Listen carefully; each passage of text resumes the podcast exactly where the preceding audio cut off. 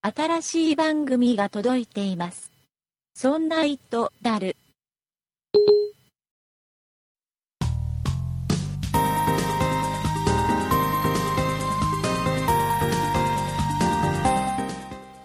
そんな糸である第118回でございます。この番組は IT の話題を魚にして竹内の最近気になっていることを語る IT 番組の皮をかぶった雑談番組でございます。お送りいたしますのは竹内と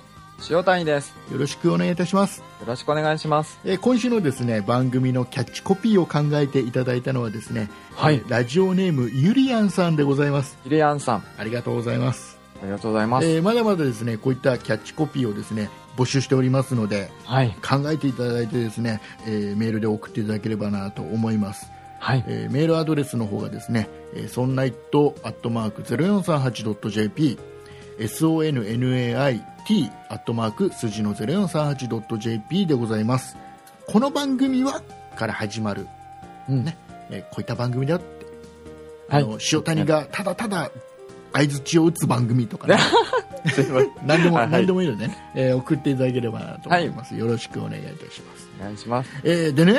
はい。塩谷さん、あのーまあ、今週というか、まあ、配信日から考える先週になるのかなはい。見ましたえ、ど、どれですか火事の動画火事の動画見てない、見てないです。ああのー生配信のサービスって今いろいろあるじゃないですか、りますね。ね、ニコニコ生放送だっけ、はいとかあのツイキャスとか、はい。えたくあさんありますね。ゆ YouTube でもライブ配信ができたりっていろいろうん。ね、サービスがある中で、はい。えっ、とね、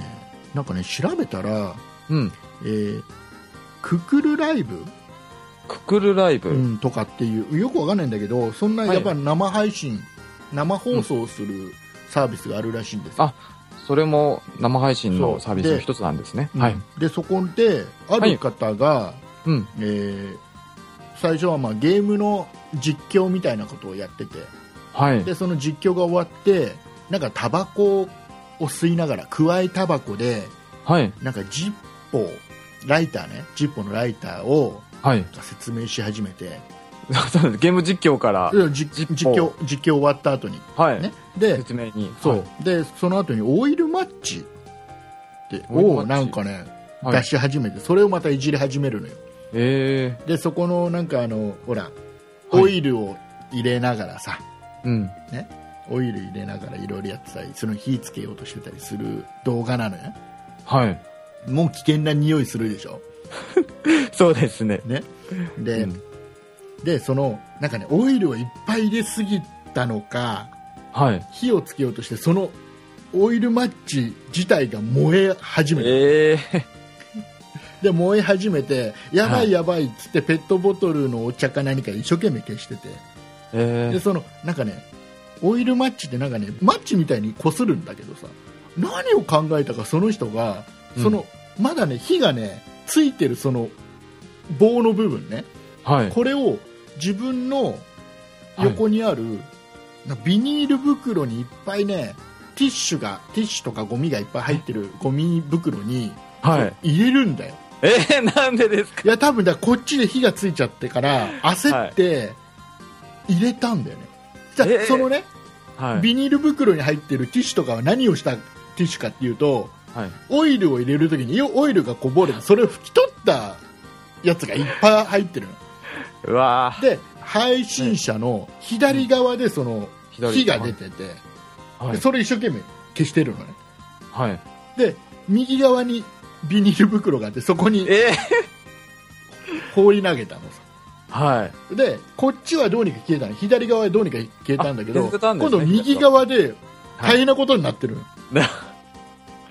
うわーでそれが全部生配信で配信されちゃってるそ状うか態でずっと配信しっぱなしだったんですそうそうねそ。でそれがも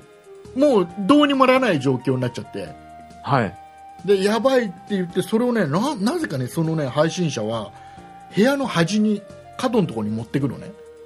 え、その火のついた。そうそうそうでここに持って袋がっあっててでもね頭がいいのか悪いのか焦ってるのか分かんないけどはい。えー近くにある段ボールで消そうとするんだよえー、そうなんですなんかちょっと違うでしょ段ボールをボンボンなんかはい。当てて消そうとするの 風圧でとかっていうことなんですかね。風圧というかもうそれで押さえつけようとしたのかわかんない、ええはい。で、えっと、あやばいこれは消えないと思ったんだろうね、はい。えーその配信者はその火のついてるはビい。ニール袋の上にそのはい。さっきまでガンガンやってた段ボールを置きっぱなしで部屋を出てくんだよえ、なんでですかえでなんはかい洗面器に水汲んで持ってくるの、ああ、別の方法。そうだけど、バカだから段ボールはその場で置きっぱなし要はそうですよね火に火に段ボール組めた状態 で出てくるのでその間段ボール燃え始めてるえで水かけてそれでも消えない、で今度あのもうどうにもなんないと思ったのか、えは今度い。布団で消そうとするので普通はさ火にはい火に火を布団で消そうとしたら、まあ、一番ベストなのははい。布団を水に濡らしてああ、それをかぶせてはい。要は空気遮断してうんうん。消すのがベストじゃん、はい。それ聞いたことありまそす。うだけど、その配信者は乾いた当然乾いた布団でうん。バタバタやり始めるのねすごい。 なんか、わらしべ長者のようにどんどんすごいそ大きなもので。そうであのーはいど結果空気を送ってどんどん火はでかくなってって、そうですよねう。ん、で最後その配信どうなったかっていうと要は部屋ので部屋の中がどんどん煙でいっぱいになってってはい。で火災報知器が部屋についてその火災報おお報知器が火事です火事ですって言い始めて、はいで最終的にはもう部屋が真っ暗なところまで行ってえ要は多分すすとかえはい。あの煙とかで真っ暗でもう見えもうカメラに何も映んない状態のとこで終わるのええで結果どうも、はいうんとまあ、全焼にはならなかったんだけど、はい。えーその部屋となんか2階の結構な範囲が焼けちゃってえ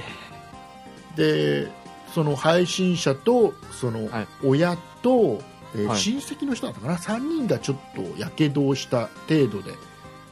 済んだらしいんだけどよよく、怪我人、まあでも、やけどか。やけどはしてるっていうのがねあああ、そうか。でも、そ、そこまで大ごと、なる死亡者とか出なくてよかったですうね。ん、よかった、まあ、結果的には良かったんだけど、はい。あのねこれは、えっとね、検索すると出てくるのね。あえーそうなんですねう生配信、家事、はいあ。とワードとしてはオイルマッチオイルマとかっッチ。て入れると、はい。あのね、結構拡散されていろいろ出てくるんで、まあ、衝撃映像ですもん結ね。構衝撃的なので、はい。えーまあ、ちょっと気持ちはそれを前提としてはい。一回これ見た方がいいと思うあ、見た方いがいいですかこれはちょっとあの、はい配信者でその、ねあのうん。結果火事になっちゃった方には、ね、ちょっと申し訳ない感じになっちゃうけどはい。あの教訓になるなるほど。うん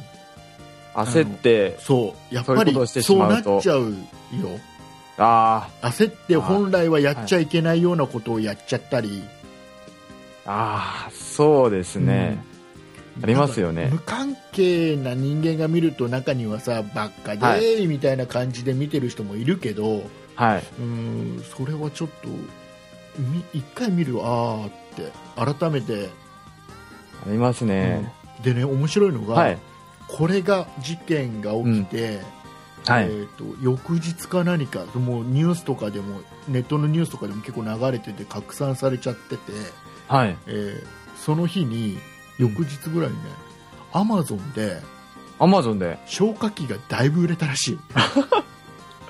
あ、そうなんです。すごい影響力ありまうんすね。消火器の売り上げランキングがぐんと上がってたらしい、ああ、そうなんだ。でもそれだわかける見た人が多かったって。うん、わかるわかるあれ見たらやっぱり、はい。あ気をつけなきゃなってああ、恐ろしくなっそうて。僕はタバコも吸わないし、まあはい当然タバコ吸わないからそんなねその日の出もあまりないけど、うんでもいつねどうなるかわからないから、そうですよう。んあの、僕、火事の現場に実際に会って、うん消火器使いました。ああ本当に はい。あそれねそはい。塩谷さんの家家が燃えたのいや、僕の家じゃなくて、もうだいぶ昔に勤めてた会社で出荷がああっそうて、なんだ、うん、で、僕が消火器を使って消しました。ああそうなんだはい。でもやっぱりとっさのことで消火器の使い方がわからなくわて、かんないよねはい。ちょっとパニックになりましたあ。冷静になれば今じゃあの黄色いなんかはい。あれをね安全そうなんですよ。ピンがあるんですピけンどを抜いて、はで向けてはい。ね握ればいいってわかるけどそうですね。あの、使い方としては簡単なんですけ簡ど。単なのに多分パパニックになるよねそうパニックになっててそのまずピンを外すことを忘れるんですよねねわかるわかる、はいなんだろうねうんだから僕もねあれだ、はいあのまだ本当に小さい頃、はいえー幼稚園とかの頃だよはいあの親から聞いた話家でうちの自宅おお家でではいえーとね、やっぱりちょっとうちの両親はタバコを吸ってそれが原因でちょっとね、ぼやになったんだってあそうなんそでうす僕はちっちゃいからすっかり寝てる時間夜にあそう火じゃあお子さんの竹内さんがいらっしゃった時にそうそうで、えーと夜煙がで気づいて、であそうなんですそうで後から聞いた話がやっぱりその両親ね、うちの両親が何をしたかっていうと、はいいやちょっと火がちょっと出て、まあ、本当に大した火じゃなかったんだけどはいその時に行動したのがはいそのキッチンに行ってはいちっちゃいコップに水入れてちっちゃいコップに あそうで一生懸命何度も往復して、えー、ちっちゃいコップでそうで後から考えたらはいもっと冷静なのにそんなちっちゃいコップでね何度も往復してってバカバカしいバカなことよそうですよね行動ももっ的にとはね大きな器とかそうそうそうそうあありましたよねだけど焦ってはいそういう感じになっちゃったんだってああでも焦ると、まあ、確かに、うんそうなりますよねとそうっさに目についたものとかになっちゃそいうますそうそうもう本当にね畳一枚はいダメになった程度で済んあだそ本う当なんにですぼやだよったんだけど、はいだから焦ったって話を聞いたもんね、そうですうよんパニクりますよ、うんもし、まあ、はい、興味がある方というか、う、うんーんなんか興味本位で見るのもあまりその、ね、被害に遭った方がいるんではい、興味がある方見てくださいっていう表現は正しくないとは思うんだけど、うん、うん、と絶対それは教訓になると思うので機会があったら見てみるとそうですねん、はいいいかなと思います。うん、はい、えーいうことでございまして、で、はいこの動画なんですが、あ動画はいあのポイントがもう一つありまして、実はね、えもう一つあるんですか話題になってるのもう一つある、実は。えなんでしょうこれ、塩谷さんまだ見てないでしょ。見てないですもし見る機会があったら、はい注目していただきたいところがありまして、えー動画のは5分10秒のところ、 5分10秒はいのところに、ちょっポインとトです怖い部分があってね、え怖い部分配信、ちなみに配信者は男性です。はい部屋にはその配信者しかいません。はいで、えっと、どうもその配信のコメントが見てる人たちのコメントが、はい要はパソコンが読み上げる音声あ合成みたい読み上げな、るうんはい音声合成みたいな形で読み上げるような機能がついているかその配信者のがさ人がそうしてるのかわかんないけど、まあ、はい棒読みみたいな感じでパコンコンピューターの声がする、ああなるほコどはメいントが来るとそれが読み上げられるのねはい配信者は男性なのねうんなんだけどはい5分10秒のところで5分10ち秒ょのうとど、ころで、ね、シーンとしてははい要はライターが火火ではいボってなっちゃって焦って消して、はい後ろで火がついてやばいってでも配信者はまだ後ろの火に気づいてないっていう状況の時よあそのタイミングそういう時にはいそのタイミングではい女の人の声でねえー、なんはかいね、ふふふとかっていう笑いえ声ー、、怖いでカメラがはいちょっと揺れるのええそのタイミングでー、でも別の意味で怖い映像ですね本当にっていうのも一つこれねこの動画はね話題になるいやちょっとなんか今鳥肌が立ちましたちょっとねだからその火事になっちゃったのははい単純にその配信者のはい不注意というかいうあらだけじゃないんじゃないっていうのもね噂であっ違う違う要因がうんえ出てきなっていうことですといか、うことでございましてですね、オープニングはこの辺にしたいと思います。 はいはい。えーいうことで、えーこの後はですね、またちょっと、まあ、今週、先週で、まあ、ちょっと気になったニュース、ちょっといろいろお話ししていきたいと思いますので、はいはい、えー今週も最後まで聞いてください。お願いします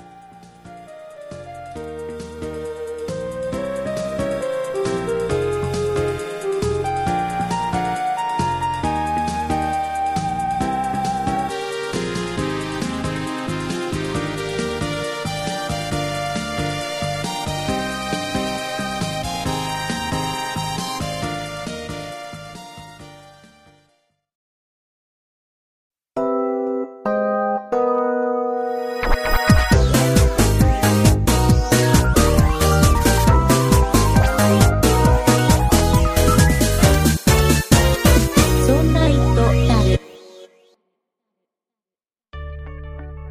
そんな理科の時間 B、パーソナリティの和田です。今週のそんな理科の時間 B は、ノーベル医学生理学賞のお話をお送りします。マラリアの特効薬を開発したとゆうゆうさん、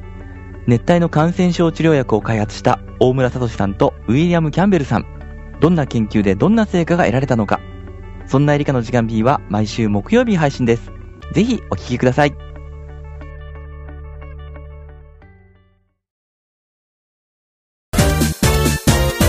そんな糸だる、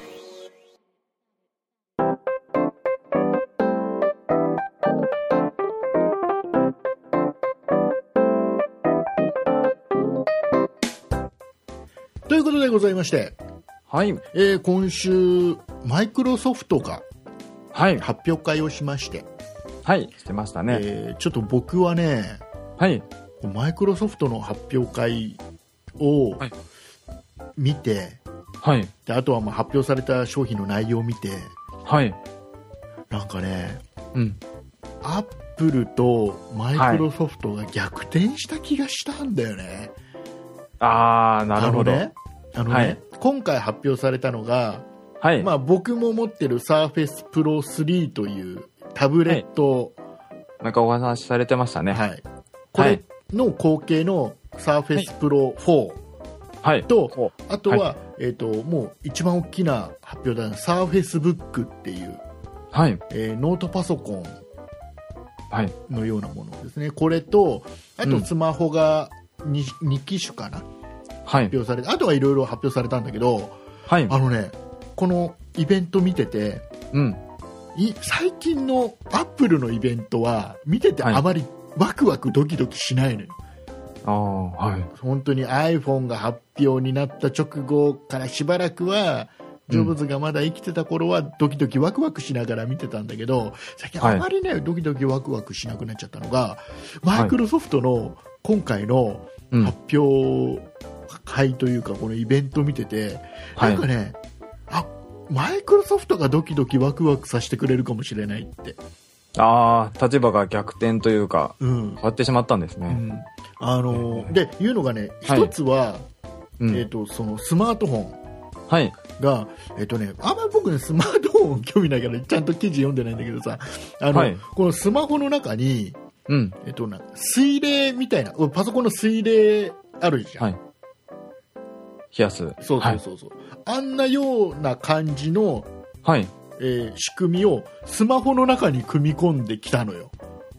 あなるほど要はじゃあ熱をあの持ちすぎないっていそううことそうで、すえ液体、な、何の液かよくわかんない。液をだから回すことによって、はいなんか回すことによって冷やすっていう方式。う要は、ーん最近はさ、スマホはいもうすごい性能良すぎて熱を持ちすぎるからわざと下げるみたいな傾向が若干あったりしてさ、ああそうですねね熱問題っあてりますねやっぱりどうしても、特はにい最近のスマホは問題になってて、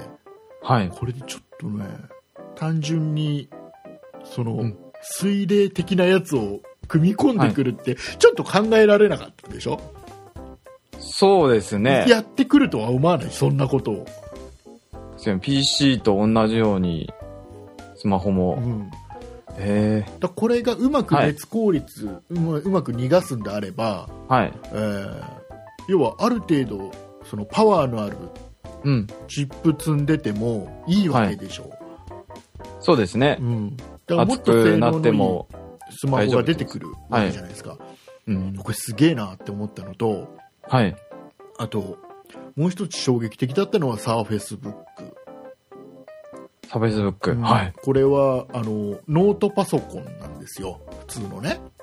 見た目が、ノートパソコンなんですよ、13インチ程度のノートパソコンで、はい。えー性能としては、うんえーなんだろうなデスクトップと匹敵するぐらいの性能を持ってる、お、高性能でだすかね。らもう本当になんだろう、はい動画の編集とかちょっとうん。すごい処理をしてても全然耐えられるうん。ぐらいのものらしいんですよ、はい。ほいでこれのすごいのがはい。あの、ね、このイベントの中でね、うん。ノートパソコンとして普通に紹介してるわけですよはい。ですで最後の最後このノートパソコンのねサーフェイスブックの紹介の中のはい。しゅもう終盤のあたりでうん。実はこのディスプレイは外せるんだっつって外して の、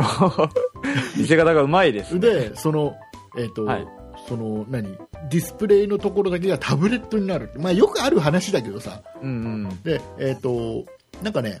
こうキーボードの部分に、はい。えー高性能のグラフィックチップが載っていて、はい。えーこのキーボードに合体してノートパソコンで使ってる時にはこのきちっとチップを使って、はいもう。かなり高度な処理もできるようなパソコンだとうん。で、えーディスプレイの部分を外すと、まあ、タブレットとして使えるけど、まあ、グラフィックの処理ははい。ついてる時より若干落ちるよっていううん。なるほど。でもタブレットとして使うんだから、まあ、そこまでいらないでしょってことなんだと思うんだけど、ああ、そうですねそ。う形的にはそうですもんね。まあ、これよく他でもやってるとこあるんだけど、ツツインワンでさはい。外せるよなんてのもあるんだけど、うんでもなんかすごいなとうん。うディん。スプそレうイですねデ。ィスプレイもねすごいいくはいつだっての、解像度が 3000×2000、ああ、だね、高解像度ですね。高解像度なんですはい。また見た目かっこいいんだよなんかちょっと欲しいなって思える感じのお、ノートパソコンをねはい。マイクロソフトが出してきた、そうですマイねク。ロソフトのブランドとして出してきたはい。価格がね、うん1499ドルだって日本円だといくらだろうね、い、くらぐらいなんだろうね20万ぐらいなのかなそうですね。ねそれくらいですかねね。はい。ちょっといいなって思ったんだけど僕はこのサーフェイスブックはい。は、えー正直なところいらないあ、いらない ですかはい、ここまで言っといいらて。 ないやっぱいら僕ないんですか僕気になるのははい。サーフェイスプロ4がどんなものが出てくるかなんですよなるほど。やっぱりそう3、プロ僕3を使われてそうそうそるうそう竹内さんとしては。そうそうそうそうはい。えーサーフェイスプロ4がどんなものが出てくるかというのが気になってこのイベントを見てたんだけど、はい。まあ、結論から言いますとはい。サーフェイスプロ3からはい。サーフェイスプロ4に変わってはい。ちょっと薄くなってちょっと軽くなったうん。そしてちょっと画面がでかくなったはい。程度あとはああの程度。スピーあ、そういう印象です。スピはいードも30%上がったけど、僕にとってはあまりそのメリットはない30%といえど、そう今ので十分あ、十分の速さだということですね。ということで、はい。まあ、総合的に見てうん。今回は買い替える必要ないなあ、そうなんですか僕的にはああよかったその程度のはい。変化なのかよかったな僕あはサーフェイスプロそうなん3そのまま使っておこうかなって思える感じあー。うんなるほど。じゃあ、今回はちょっと見送ろうかなっていう感じなんですね。まあ細かい話はあれですよ、木澤さんのウッドストリームのデジタル生活というポッドキャスト番組であ喋、はいえー喋ると思いますんで、木澤さんが、細かくじっくり喋ると思いますんで、そ ちらの方で。えーそちらの方をね、聞いていただければなと思います。はい。もう、他力本願でございますね。ね僕は言いたいことだけ言うっていう。はい。もう一つちょっと、今週話したいのは、シャープが、お、シャブが。久し久しぶりというか今シャープいろいろ大変じゃんそうですね。いろいいろいろろ。本当いろいろ大変じゃんシャープ って、はい。そうですね。久しぶりになんか目の付けどころがシャープな商品というか、シャープらしい商品をそうですね。かなりインパクトのある。発表したなって感じがするのが、はい。えーロボホンっていうね、はい。ロボホン。えーロボットの形をした、えーはいスマートフォンっていうのかな、そうですね。スマートフォン。はうい。んっていうのを発表してはい。まああのーなんだろう分かりやすく言うとはい。ソフトバンクのペッパーのちっちゃいやつそうですね。もうなんか電話っていう感じは印象としてなかったです、えっ、僕とは。ねおこのロボットの大きさが、うん。えー身長が19.5センチ、はい。えー体重390グラムはい。基本ははいスマホが入ってる感じなのかな、でそうですね。中、うん中身は。で背中ロボットの背中に一応液晶があってちっちゃな液晶がついててはいそ。こでいろいろ操作ができたりするんだけどもうん。基本は、えー、と歩いたり、はい。えー立ち上がったり、はい。まあ、起き上がりとかね音声認識、えーカメラがついててプロジェクターがついててうん。えー電話ができてメールができてはい。みたいなあとは顔を認識してカメラで顔を認識してはい。誰なのかっていうのが分かったりっていうような、機能ですうね。ん、多機能だ、まあ、ペッパーに比べればだいぶ、 ああ、まあそう。うんはい性能としてはうん。小さいものなんだろうけども、はい。ただあの回線を使ってうん。あの音声認識とか、はいえー要は人工知能的な部分は回線を使ってやるので、はいえーだいぶ頭のいい最近ほら、シャープのスマホには絶対ついてるじゃないですかなんかシあーリシリみたいなやつがついてるあーはいはいはいシャープ製のシリみたいなその技術を使っているみたいなので、うん。普通に話しかけたら結構いろんなことを教えてくれたり、おうー。ん、だから、会話が。うんはい。何かこれ覚えておいてって言ったら覚えておいてくれたりうん。えーあとはもうアプリ次第でいろんなことができるんだろうけど、はい。うん、普通にメールが送受信できたり電話ができたり、うんうんあとはあのカメラではい。何記念撮影をしてもらったもらって、ああ、遠隔操作というか。うん、でペッパーにはない部分としてはプロジェクターをこうおでこの部分に内蔵しててあ、そうみたいですねそうで。写あ真の、壁とかに投影とそかう。写真を見せてっていうとはい壁とかあとあの、はいテーブルのうん。その白い部分にはい。えー要は写真を投影して見せてくれたりするうんうん。というものらしいんですわ、で結構あの、はいあれなんだよね動画がコンセプトのムービーが出てて、それを見ると結構しゃべるそうですね。受け答えしてましたね。答えしてるんだよねでこのロボットが、うん。あのなんだっけあのロボット作る雑誌があったじゃん「えー週刊ロビ」ってあったの知ってるえ、何ですかそれ。あすいのませんあの、はいま毎週、毎週、ほら、あれ、あれですかあ本の、買デって少しィアゴスティーニ系ですそうかそうそうそうロボット組み立てるっていう、あ、あの、パーツが1ヶ月ごとに、そうそうそうそう、まあ、週間ごとなのか、そうそうそうあの、1個ずつ届いてそう、組み立てていくような。であれなんかも、えーはい作っている、えーっとねロボットクリエイターの高橋智隆さんあ、が、有名な方ですようね。ん、作っているらしいのね、あ、そうなんですね。うん確かになんか形が、形がね、ロビーと一緒なんで、ほぼ。 そうですよね。でね、あの、同じようなデザインだなとこ思れいまねす。、あの僕、ロビーを一は回いちょっとね、あの、見せてもらったことがあるの。あ、そうなんですかそうそうそうそうはい。で実際動いてるところとか見たんだけどはい。どうでしたなんかねはい。ちょっといまいちだなって気が えいまいち、え、どこら辺がいまいいちなやんでちすゃんとさきちっと立ち上がったり、歩いたりするんだけど、うんうん。それがねあまりなんかスムーズじゃないというか、うんあー、なるほど。うんやっぱそれなりだよねなんてあ思ったりーすそるうなんですね。んあと、なんかね、週刊ロビーのそのロビーは、はい音声認識とかははいまいちなのね。あいまいち音声うまくはい認識してくれなかったりすることもあるの、そうなんですね。だけ受どけ答えがスムーズじゃないんです。そうただこれははいネット使って、はい。えーるから、ロビーをほら、その、ロボットの中だけで処理してるじゃん。そうか。そう、だかはらい。限界あるんだけど、うん。この、なんだっけ、ロボ、ロボホン。はい。ロボホンは、えー要は回線使って、もうでかいコンピューターで処理するから、ネットワークを介して処理するから、そもうだいっぶと頭がいいってことでそすう、ね。頭は相当いいだろうし、まあはレい。スポンスもそんな悪くないとは思うのね。あ、なるほど。そうでね、こう面白いと思うんだよ、僕は。このも試うみとおいう面か、白いと思います。ちょうんちょ僕もっとだけね、未来を感じる。そうですね。そうあのースター・ウォーズで、こう、ロボットが出てきたりしますけど、うんなんかそういうのをちょっと想起させますそね。うそうそうそう。はなんかい。ね、まあ、なんだろう、例えば、同じこと、例えばこれ覚えておいてとか、うん。うんと、これちょっと調べてとかっていうようなこととか、はい。うんと、写真撮るとかね、メールとか電話とか、はい。基本、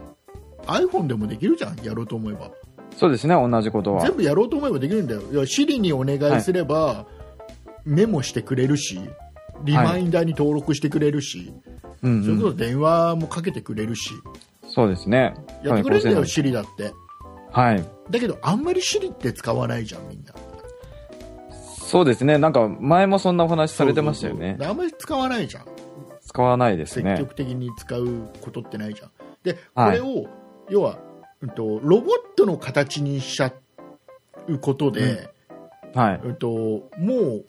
話しかけると思うんだよ。その、そ、この差って大きいと思うのね。スマートフォンに話しかけるのと、はい。ロボットに話しかけるのって、ちょっとやっぱり違うじゃん。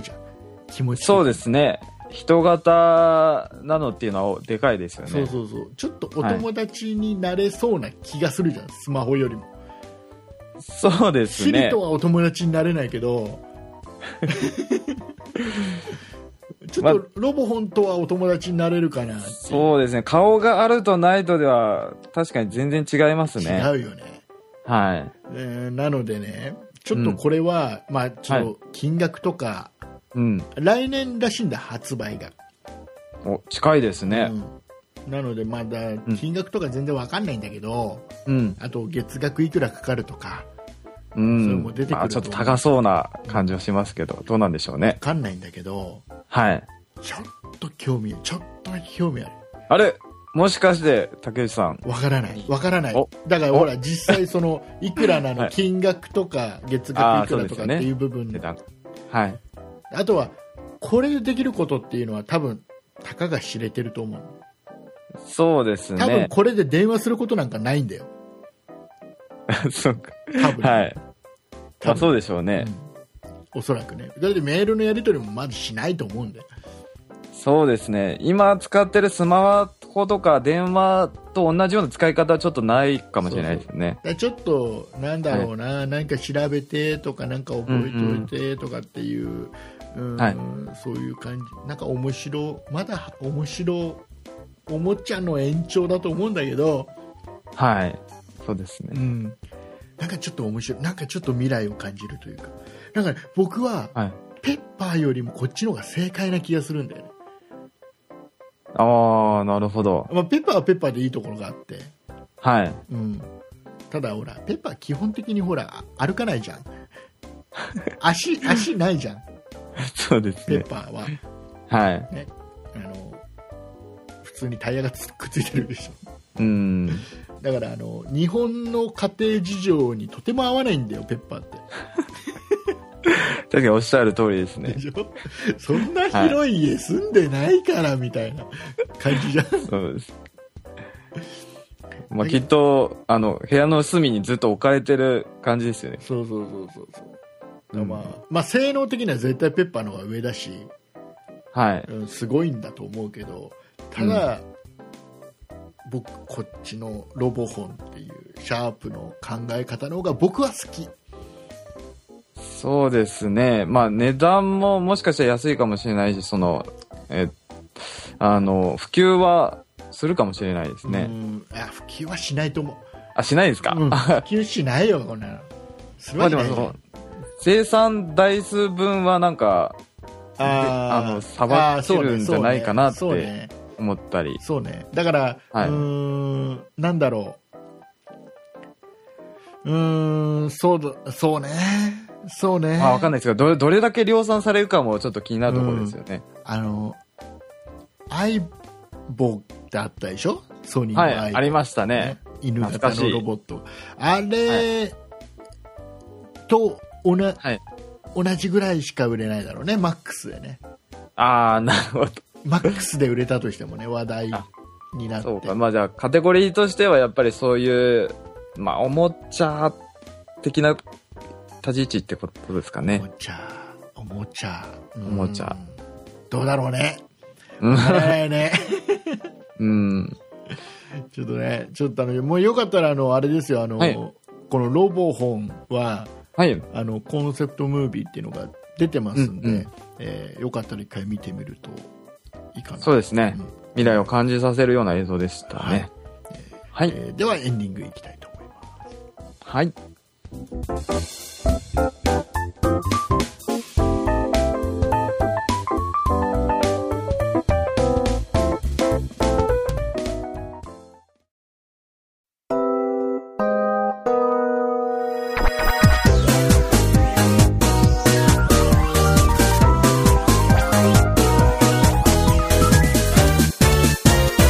そんな糸だる、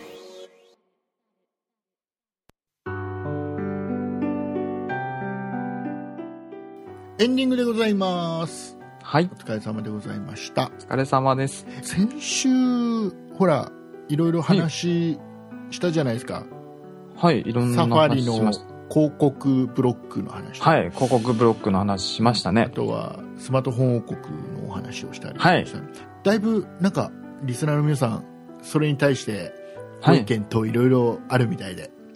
はえーい。たくさんもう本当に今週はたくさんもう先週はねいつも来てないなんつってたんです けど今週は山ほど来ておりましてはい。本当にありがとうござまいますあのいついつはい読ませていただいてます、ありがとうございます、す。はい。えー全部ご紹介したいところなんですけども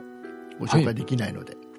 はい。えー一つだけご紹介したいと思いますお、はい。はい、えーぬいぐるみさんからいただきましたありがとうございます、ありがとうございます。えーいつも楽しみに拝聴させていただいておりますさて質問なのですがスタバで MacBook をしている人は一体何の作業をしているのですかというお便りいただきましたありがとうございますあれ、先週そんな話しましたっけ先週の話とは全く関係ないお便りですあこのお便りは、あの、また違う話です。えっとスタバで、ねはいえー MacBook をはい。もうこれ見よがしにね開いてねアップルマー クをこれ見よがし。アップルマークを光らせながら使ってるはい人たち、たくさんいますけどね、あの人たち、一体何やってるのという質問をね、えー塩谷さんにぶつけてきたわけですよ。え、僕ですかそうですよ、塩谷さん、答えてあげてください、ちゃんと、このね、ぬいぐるみさんの質問には、塩谷さん、ちゃんと答え、あれ、皆さん、何やってるんですか、あれは、うんあのー仕事をしてるふりをしてます。仕事をしてるふりをしている、じゃあ、実は何をやってるんですか、えっ、と、仕事をやろうと思ってスタバに来て、うん、きっとネットサーフィンに、こう、興じてるんじゃないかなと。おどどのサイト行ってるかな。え、そう、そこまで詳しくそりゃそうですよ。それ、それはぬいぐるみさんがそこまで知りたいわけですから、ちゃんと答えああ、なるほど。まあ、でも、まあ、そこはニュースサイトとかじゃないニュでーすスかサね。イトを見てるんですねあ、芸能のページとか、芸能のページ見てるんですけどあ、きっと。あー塩谷さんそうやって思ってるんだえ、ちょっと、あれち実際は違いますから皆さんあ、実際は違うんです実際違いますあれ実際は皆さん、はいシムシティやってますあ、CMCT です。シムシティをやってますまた、またピンポイントですね。はいあ、シムシティなんですシかムシティをあの市長になってますから皆さんねあ、MacBook のそうそう中だで。からスタバで MacBook 開いて何かやってるなーっていう人に、市長っつってくださいそうみんな振り向きますよ全員あ、そうなんですそうかそうそうそうそう、えーいうことでございましてね、えーぬいぐるみさんも うすっきりしたんじゃないかなと思います、いや今のでしたから。したと思いますありがとあう本当でありがとうございました。えーいうことでございましてですね、えーまあ、このようなですね、えーもう全然番組と関係ないお話でも結構ですし、番組の感想でもいいですし、はい。えー我々に対してのですね文句でも何でも結構なのでですね、えーはいメールでいただければなと思います、えーメールアドレスの方がそんな it.0438.jp sonnait アットマーク数字で 0438.jp でございます、えーホームページの方行っていただいてもですね投稿ホームご用意してございますので、えーホームページの方もぜひ覗いてみてください、えーホームページのアドレスの方がですね、そんない .com sonnai.com になっております。検索エンジンでそんないプロジェクトと検索していただいても出てくると思いますので、えーぜひ覗いてください。えーホームページにはですね、えーブログもあったり、えーあと、このそんないとだる以外のですね、いろんな番組、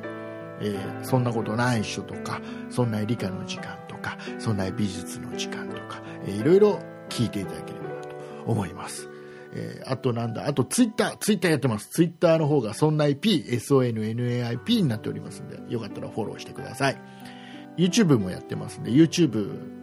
探してください。えーなんか塩谷さんが一切喋らないんだはけい。あ、すいま せん。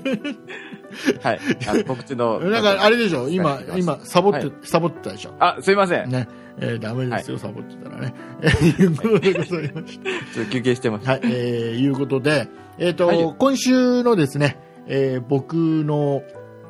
見た映画の話をします。あ、見た映画の話。はい、えーネットはいフリックスでいつもですね、映画とかドラマとか見てるそうんでですすけね。ども、ネットフリックスのおはい話されてます。えーはい。この中で今週見た映画ですね、はいえ。ーミストという映画を見たんですけども、聞いたことありますね。はい、えっ、とですね、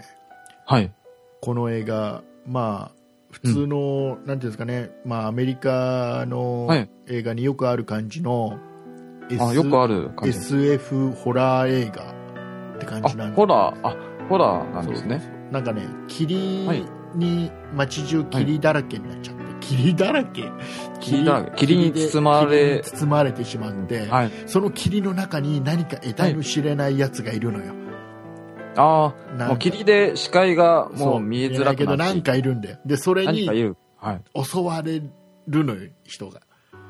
ああ、まあ、アメリカのよくあるパニック映画みたいそうなそ感うじそうですそかうね。そうそうはい。でねこれがね、はいまあまあまあいろいろねあんまり話すとネタバレになっちゃうんですけどこうあラス,、はいネタバレラスト15分えラスト、あ、ラスト。はいラスト15分がねそうもう衝撃的すぎるあ、そうなんですか。もう衝ね撃。あのどうーはいなんだろうなバッドエンド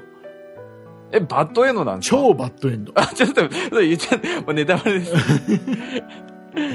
もうね超バッ、えはい。もうねこれしばらくね落ち込むこれミストを見るとそんなにですかうんええうんぜひ見てくださいいや、もうなんか見たくなくなりました、その話聞く と。えー本当にあのただ他にあまりない結末なのであ、そんなにバッドエンドってことそでうすそうそうそうそうあのもう大体さアメリカの映画ってさ、うん。パニックものって大体同じじゃん主人公が周りの他の人たちは差し終えてはい。家族だけは守るみたいなああ。自分の家族だけのために頑張るみたいな感じのさあ家族と自分だけ生き残ったとか、そういうパターン多いですよそれでね。なんかハッピーエンドですみたいな、おう、違う、いっぱい死んでんじゃんよって思うことが多いんだけど、もなんか脇役たちが次々に死んできますよそうね。でよかった、よかったみたいな感じのエンエンディングのやつが多いでしょ、はいこ。れは違います、ラスト15分、ぜひ見て、えねえーもう塩谷さんにはこの収録の後に細かくお話ししたいと思います。あーえあ、僕聞いちゃうんですね。はいえー、とこれミストはね、あのあれですよ、ネットフリックスだと吹き替え版と、えーは字幕版がちゃんと配信されてて、えー、あ Hulu でも配信されてたんで、これ字幕しかなかった気がします、Hulu は。アフルの方は字幕で。はいでも両方配信されてるんですね。はいえーよかったら見て、はい見てください。ラスト15分、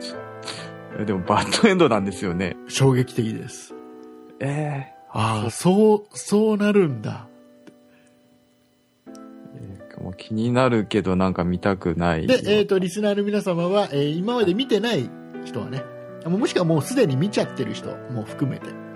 で、はいえー、と僕のこの話きっかけにおい Hulu とか Netflix で見たよとレンタルビデオで借りてきてみたよっていう方は、えーぜひか感想をくださいあ、感想。感は想をくれ、もうねみ皆さんどうこれを見てどう思ってるかすっげえ知りたいんで、いまあ、そんだけ衝撃的だったっていうことですもんうね。ん、これいろんな意見が出ると思うああ、そうなんだ。そんな極端なエンディングだったんですね。だからパニック映画っぽいんだけどなんかね人間ドラマ的な、要はこういう時に人間ってこうだよねってこうなるよねとかさああ、なるほど。そう、うんまあ、そういう行動を取ってしまうとかっていう、リアルなんですかね。そうそうへえいう感じもあるなんかもうねその、はい本編で喋った家事の話じゃないけどさ、あ、火事、はい。うん、なるよねって本編で喋ったんじゃねえか本編、オープオニングーでプす、ニングで喋ったの か、ねはいそうなるよねっていうよかったらミスト、ねえー見てもらえる結構有名な映画みたいあ、そうですね、ははいい。耳にしたことはあります。よかったら見ていただければなと思います。はえーい。いうことでございまして、そうお送りいたしましたのは竹内と、塩谷でした。ありがとうございました。ありがとうございました。